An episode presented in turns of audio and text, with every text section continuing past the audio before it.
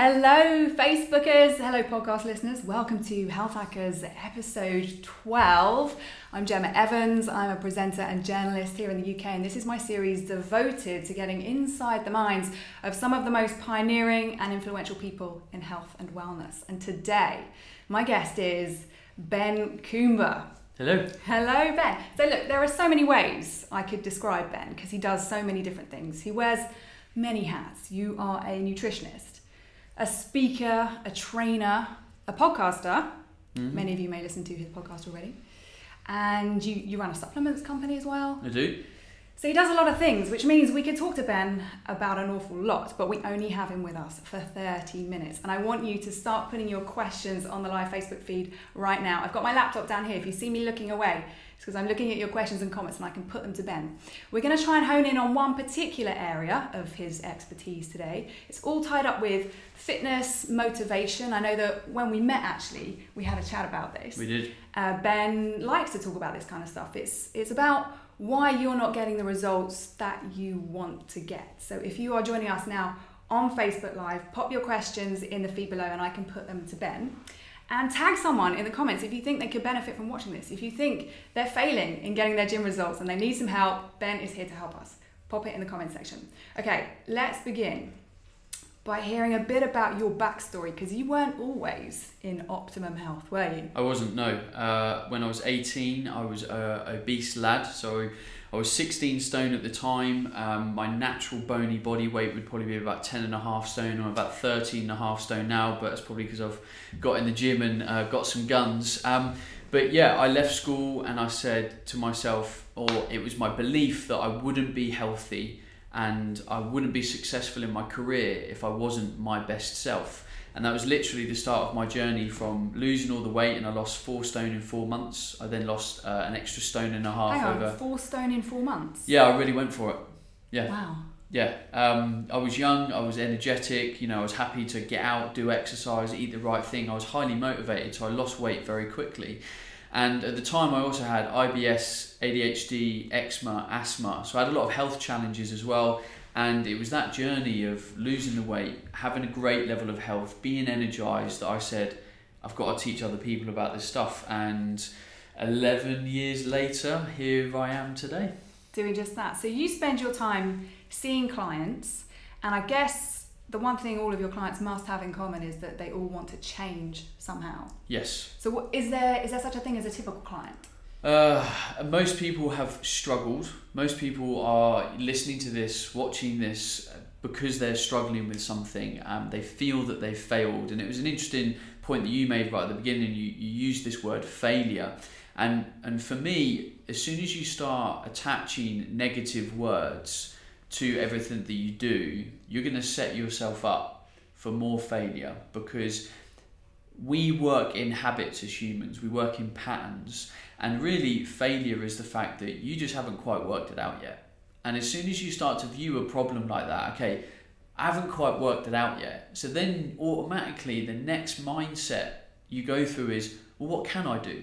What do I need to change? What hasn't worked quite yet? As soon as you say, oh, I failed, you have to stand back and then make a black or white decision of, right, do I carry on? Well, I've already failed, so what's the point? Or should I just accept that, you know, I'm three stone overweight and I'm tired and that's the norm and everyone else is overweight, so let's just go for it? So I think the language and the narrative that we have for ourselves is really, really, really important because it sets you up for how much success you can have with your health. So psychologically, you're turning it on it on its head, really and you're just being far more positive about people's achievements. Yeah. keep keep them geeing them on a bit. Yeah, we, we talk about positive mental attitude and all that kind of stuff, and it's great. Like it doesn't mean that we and, and all of this stuff is a habit. Like no one jumps out of bed and like, oh, I'm so positive today. I'm going to achieve. I thought you goals. were like that, Ben. I was hoping you were going to tell me that's what you do. I am. but I have these processes and patterns in my lifestyle that put me into that place. So, for example, planning, I don't think people plan effectively enough. Some people are great at planning some stuff, like going to their gym class, for mm. example. But what about all the stuff outside of that, like planning your meals, planning your downtime, planning your fun, planning your finances? Like all of that stuff actually leads to a greater level of achievement because you are working towards an outcome. And as soon as we don't plan for some areas of our health or our lifestyle, our career, we don't get the outcome we want because we get led by other people. So in health and fitness, there's a huge amount of people that are paying attention to Instagram and what you're doing with your health Yeah. and what I'm doing with my health. And all of that is great. Get ideas, get inspiration, learn tips and tricks, but don't get caught up in it. Find your own plan, your own path, your, your own way of eating. Like, just because you ate a certain lunch, it doesn't mean I need to or Mm. that's going to work for me. And I think not enough people are listening to themselves enough and saying, oh, okay, actually, that didn't work for me. What Gemma did didn't work for me. So I'm going to change that because I've noticed that this works better. Like, I quite like quite a high fat breakfast, for example. Other people might be like, I don't really like that. I work really good on a bowl of porridge topped with fruit and a bit of nuts. Yeah. Awesome. Do that.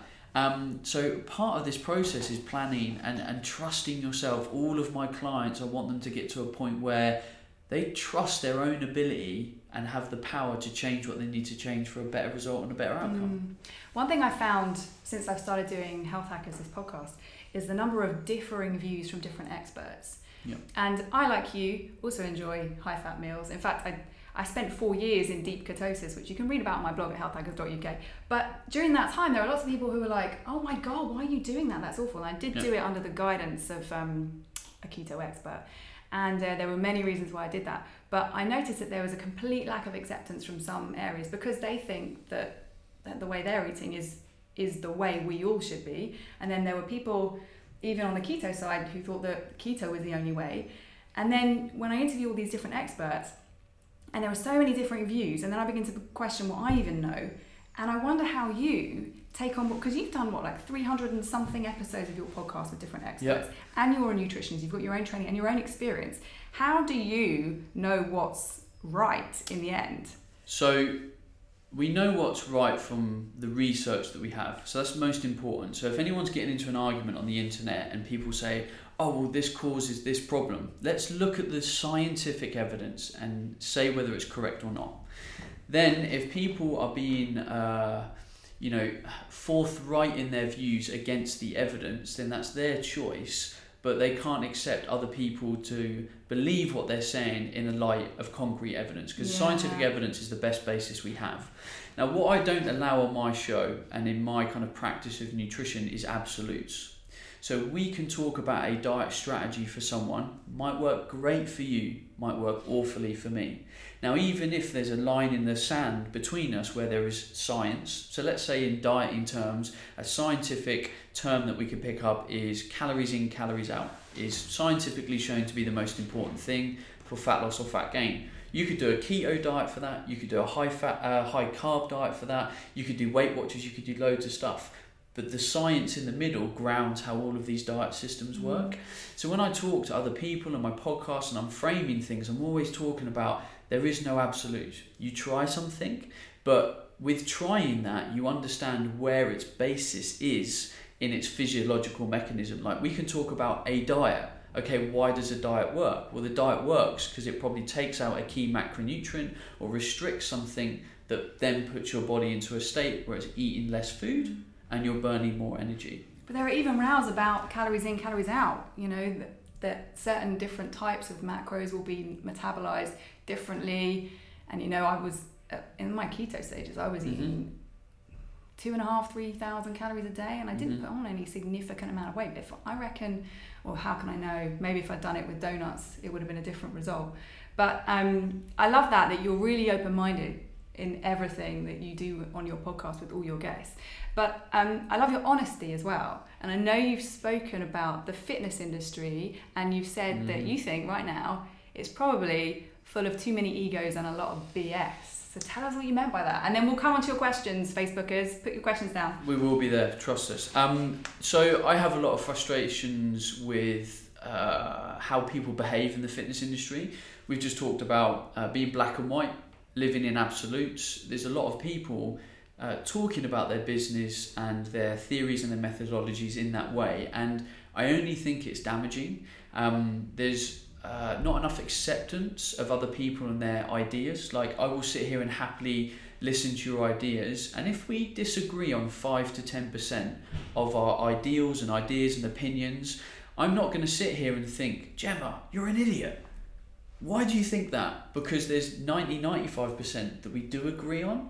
And for me, the, the fitness industry is just making a great job of the general public becoming more and more confused because we keep arguing about 2, 3, 4% of our belief systems and how we operate as individuals and it's not moving the industry forward. And the in, the fitness industry was designed to inspire and teach people to be better. And if you ask most people on the street, if we went outside in London today, most people would say, "I'm confused. What is best to eat?" Yeah. So the fitness industry is failing the general public. I think I am too. And that's that's from interviewing so many different experts who all have differing views. Um, when you talk about egos and BS in the fitness industry, and and you're so candid about it and honest and upfront and that's probably why a lot of people really respect you. But do you at the same time attract any negativity? Like are there people loads. who are really nasty about what you're saying? Uh, not loads. Um, there are some. And i think you have to accept that if i'm willing to put myself in a position of perceived authority you know i want to be on things like this trying to educate and the same will be for you there's going to be people that disagree with you and I'm fine with that. And the thing is, it, it comes. We'll, we'll come back to the diet conversation. I posted something on my Facebook last week about the BBC TV program The Truth About Carbs. Yeah, yeah. And I outlined what had happened, what was said, and then some of the research. And people kept coming back to me saying, "Oh yeah, but this has been proven." And I said, "That's fine. I will read whatever you send me." But no one could send me a legitimate scientific research paper outlining their argument and the general public view things like blogs as research. Blogs are not research, blogs are opinion, and they might be formulated from research that might be cherry picked or um, picked for a certain reason. So, if someone sends me a bit of research and it's legitimately done, it's been in a controlled environment, it's had a good methodology, and we've got meaningful data of what we might change nutritionally, then I will 100% listen to that. But I, I can't engage with people online that are just like, oh well high fat diets are, are great and carbs are really evil. I'm like well why do you think that? Where's the research? Oh well i read a guy and i followed this girl and i did, and i'm like that's not a good enough argument. I get your opinion but your opinion reduces and reduces and reduces in validity when you can't link to something that's credible and more than opinion. And i say this as a guy that followed and lost all of my weight on a low carb diet when i went from obese to slim i went on a low carb diet I've spent a year or so myself in ketosis. I've done loads of other things. I've experimented. But over time, I've realised why these things actually worked and how they fall into the bigger picture with other people trying to reclaim their health. There's also um, a debate around how many of our research studies have actually been influenced by big sugar, mm-hmm. big pharma. So then, then I begin to question the influence behind studies and do I even believe that one or this one or that one? And then I then I'm back to square one with my uh, what to believe issue. Yeah. so the problem here is is you do have to find practitioners that are good at looking at all this research and disseminating it in a very objective, critical thinking way. And the problem is, is all this stuff takes an inordinate amount of time. For you to go and look at the research around sugar, obesity, calories, insulin, you could be there for a month, literally looking at methodology and all this kind of stuff. So instead of finding clarity, you would look at all of that and go, "Oh, I'm more confused." but it's actually because you don't actually have the time to go into it and really mm. break it down yourself. So this is where people listening right now do need to go and find the right kind of people to follow to make sure yeah. that when we go, well, this guy said that. Let me go and ask X person because I know that they're going to be really objective about this, and there's potentially not um, kind of a business or monetary motive yeah, behind it. Yeah. So um, let's bring the conversation back to motivation. Let me just give you a few comments from people watching us on Facebook. Um, and then we'll talk about fitness motivation. Angelique, she's watching. She's a future guest on Health Hackers, actually. Angelique, hormone expert. She says we are all biochemically individual. No one size fits all. So agreeing with what you were saying at the start there. Um, Andrew has asked, why is the writing on your t-shirt the wrong way round? It's because we're shooting in selfie mode. We have to put the camera on selfie mode. Um, and then we're talking about uh, exercise, and Eve has asked about fitness for the over 65s. Yep. And can you give us any tips for fitness uh, goals for the over 65s? Because she's saying she's actually, she aches like mad every day. Should she cut down her twice a week Pilates and once a week yoga? Or is it good to ache like mad? Um, so I think if people are training with good intensity and they're recovering adequately, they shouldn't ache like mad over time because your body should be adapting. Adapting. So in this scenario, I would ask a couple of key questions: Are you sleeping well enough to recover? Afterwards, are you eating enough calorically to recover? Um, if you don't eat enough, you will really your body will really struggle because it just doesn't have the raw nutrients and enough of it to be able to recover from the training. Um, are you missing any micronutrients out. So we know that things like uh, vitamin D, fish oil, magnesium, really important in the recovery process. So that individual might want to look at that. Now, I'm obviously um, maybe not old enough to comment from experience on being that age in training, but one thing I've noticed from you know just my younger years of training is sometimes you've just got to pick your battles. One thing I never want people to do if possible, is train change their level of intensity. So if you train or used to train five days a week and you go down to three days a week, the way to maintain fitness and the way that you look and feel is to be able to maintain the same level of intensity but through less work. So if you if you went for a run, for example, and ran and were used to running at 80% of your maximum heart rate, as soon as you start running at 70 or 60%, you lose fitness. So you can train less but maintain the same level of intensity. So for me, three days a week is fine, Yeah. but I would question your recovery practices as to whether you were supporting the exercise that you're doing. But the other thing you were saying is, say if someone worked uh, worked out five times a week, they could cut it down to three, but you'd want them to exercise harder in those three, so it equates to the same amount of intensity across. Uh, maybe not the same amount of volume because it might not be necessary, Yeah. but you would want to maintain intensity, yeah. Because the muscles act on stimulus, and if you give it a lesser stimulus, it will stop responding. Um, can you train yourself to be motivated? Yeah, I think so. Yeah. because I think a huge amount of it is is habit. So you'll quite often see these memes on Facebook of motivation gets you started, so we're inspired, and then habit keeps you going. So at the moment, if your environment doesn't create positive change throughout your day, and I talk about momentum with my clients, I'm like, at what point in your day right now is your momentum being derailed? So you might get up, make a cup of coffee, have breakfast, be in a great mood, get to work, have a great morning, have a great lunch, and then in the afternoon you always lose momentum. Why is that?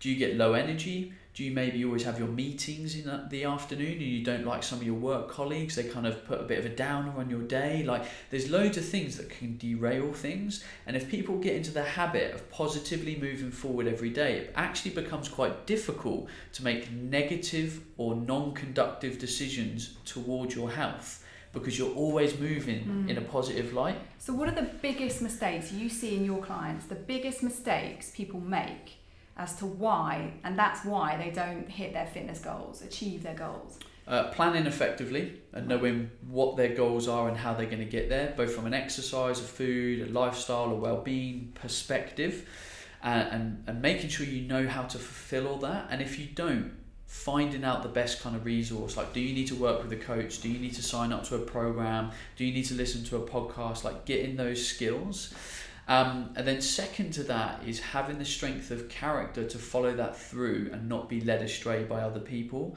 You know as soon as our plans are too flexible and we don't know why we're doing them we will allow other people to make plans for us. Oh gemma should we get a bottle of wine at dinner? But you might have thought, do you know what, I'm not drinking tonight, it's a bit of a school night, I'm trying to watch what I'm eating, etc.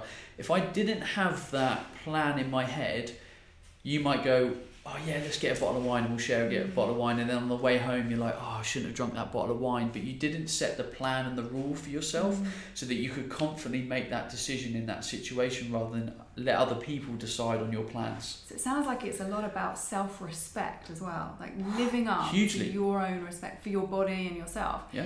Um, I've got a question here from Simon. Simon's a friend of mine actually. He's a pro wrestler. Now a Oh, lot of my health hackers audience um, are already quite fit and healthy, Yep.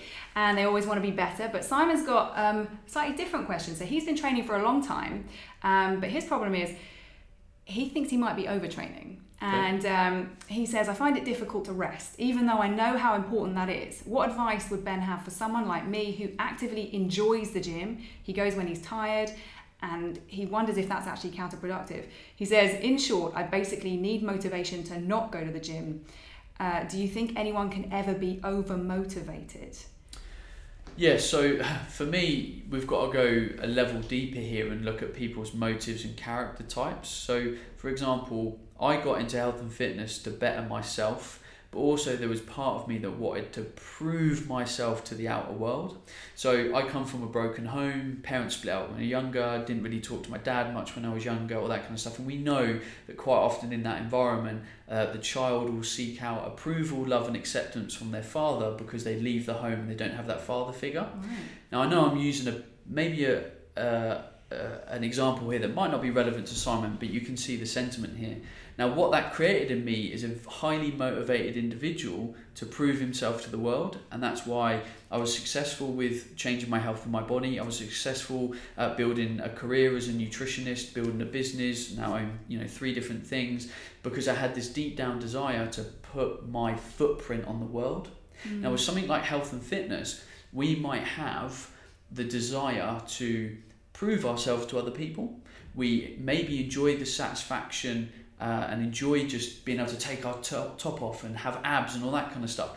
And again, we get into the pattern of training all the time to achieve that goal. So Simon might have trained really hard to get up to here with his goal, but now actually to maintain that goal, he doesn't actually need to train all the time, and he could maybe drop down to here because he's already built what he needs. Mm.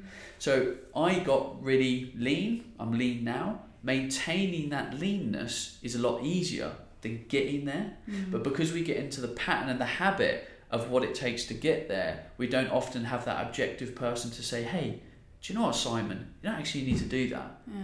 But if you don't know any better, you just keep spinning the wheels. And the chances are Simon is stuck in a bit of a pattern and maybe needs someone else to say, you don't need to do that. And maybe your focus needs to change. Like, you go into the gym all the time. What is it stopping you from doing?